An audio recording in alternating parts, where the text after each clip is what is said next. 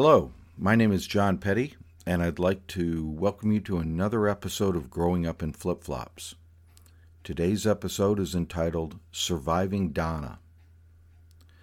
The radio announcer said everyone should leave their homes and seek safety in a community shelter with the coming hurricane's landfall. I asked my mother if we were going to leave our house as the man on the radio had instructed. No, we aren't. This will be the last house standing in town.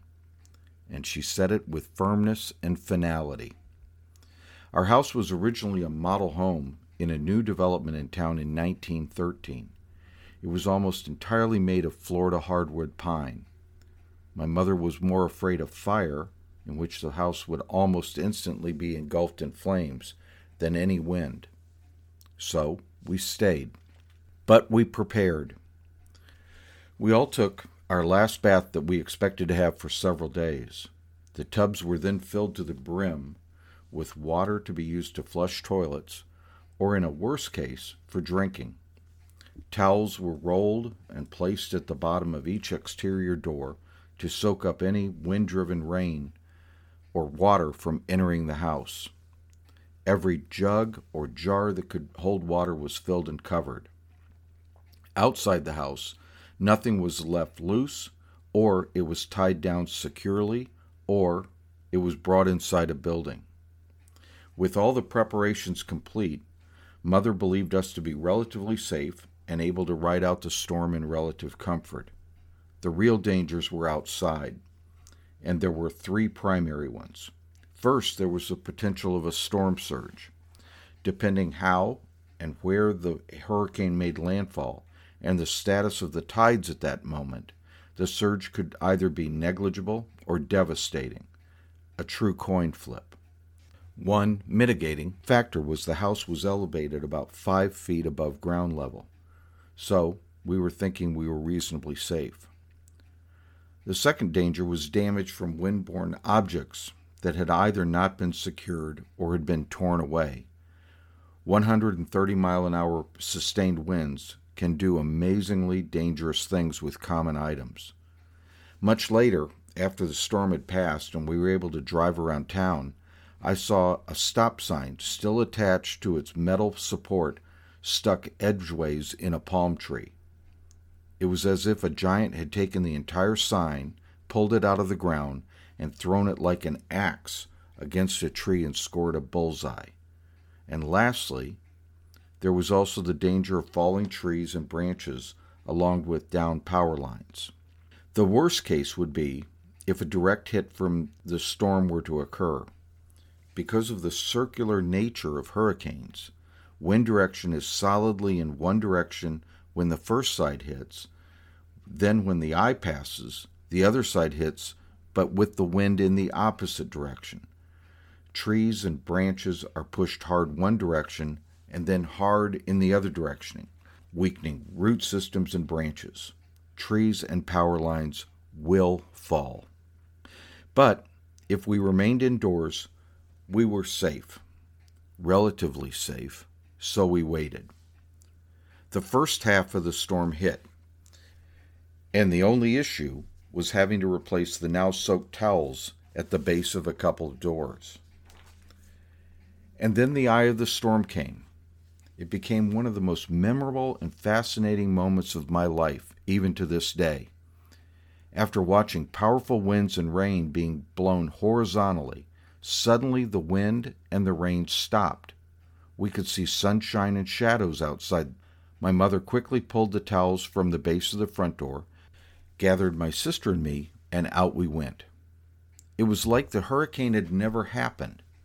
Yeah, there were puddles from the rain and a few branches on the ground, but there was no wind at all. No birds were singing. It was completely quiet and still. No wind in the trees, no rustling of branches or leaves. Clear blue sky above. We walked around our yard. A few palm fronds were down, but nothing major. And then you heard it. It sounded like a train in the distance coming toward us. We didn't live close to any railroad tracks, but you could hear a train coming. Mother gathered my sister and me, telling us we need to get back in the house. The other side of the storm is coming. With that, we hurried back inside, and dry towels were replaced at the front door. And within a matter of minutes, the rain and the wind started as before, but with a big difference. It was going in the opposite direction that had been blowing 15 minutes before. It was an amazing sight. All in all, it was uneventful inside the house, at least up to that point.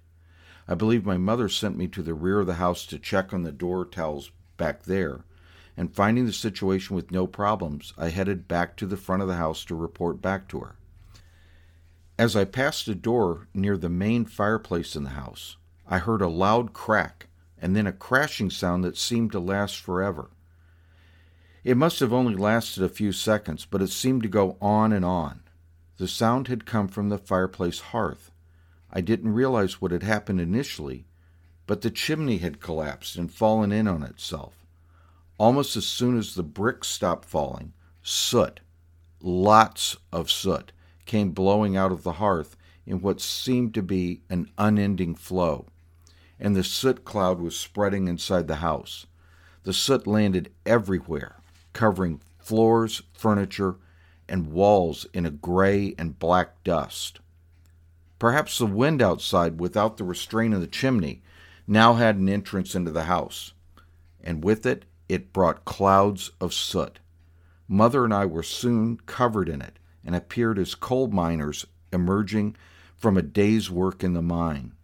She rushed to try and push a sofa against the fireplace opening, but because of the pile of bricks on the hearth, the sofa couldn't be pushed close enough to significantly stop the continuous flow of soot being blown into the house. The clouds of soot finally stopped along with the wind and rain outside. My sister and I tagged along with our mother as we ventured outside for some clear air. A royal palm tree was down in our front yard. It hadn't hit anything. A huge mango tree in our backyard was down. There were no other outside damage other than a few palm fronds, but those were always falling. We turned our attention to the house and could now see the blank space where the chimney used to be. There were a few bricks visible on the roof. The remainder of the bricks were either in the hearth or stacked inside the chimney itself. It appeared, from the outside, to be a complete chimney adectomy. When we returned inside, Mother's first order was for me to open every window and door and get a breeze through the house, and hopefully clear some of the still airborne soot out. But it was useless effort. I heard her yell a disappointed cry when she was in the kitchen. I went to see what had caused her cry. She was opening every cabinet in the kitchen, and I could see the cause of her pain. The inside of every cabinet was covered in soot. All the plates, cups, saucers, glasses, all had soot covering them. She opened other doors with the same result inside. She was almost in tears realizing the work ahead of her. Walking into my bedroom, which was nearest the fireplace, it was the same scene. My bed, the floor, the dresser, and window sills were covered in soot. Mother opened the linen closet, which was in my bedroom. Again, the soot had permeated through small cracks and covered everything in the closet. I don't think I had ever seen my mother cry like this before. It was an enormous task she was facing, along with two small children which had to be looked after and fed. After gathering herself, she gave me an instruction empty my bathroom's bathtub and immediately take a bath to get the soot off of me. There had been clothes of mine on the back porch, which had been outside the reach of the soot cloud, and I was to put those on. I did as I was told. I went back to school a few days later, and life was partially back to normal. I do remember my mother cleaning, washing, emptying every cabinet, wiping down every item and replacing it all, over and over again for every single item in the house. Her cleaning must have lasted a month, and I'm certain it was an exhausting chore. Even at an early age, going through a direct hit from a major hurricane, I did learn a couple things. You always can and should prepare as much as possible. But you should also realize there will likely be something unexpected that will happen, for which you can't prepare. Be ready and be flexible. If that unexpected does occur, count your blessings. You're alive. The sun did come up the next morning, and you were there to see a beautiful sunrise, followed by an even more beautiful sunset. Be thankful for that, but get ready for the next storm. It's out there somewhere. Thank you for listening. I hope you enjoyed this as much as I enjoyed presenting it. Thank you again.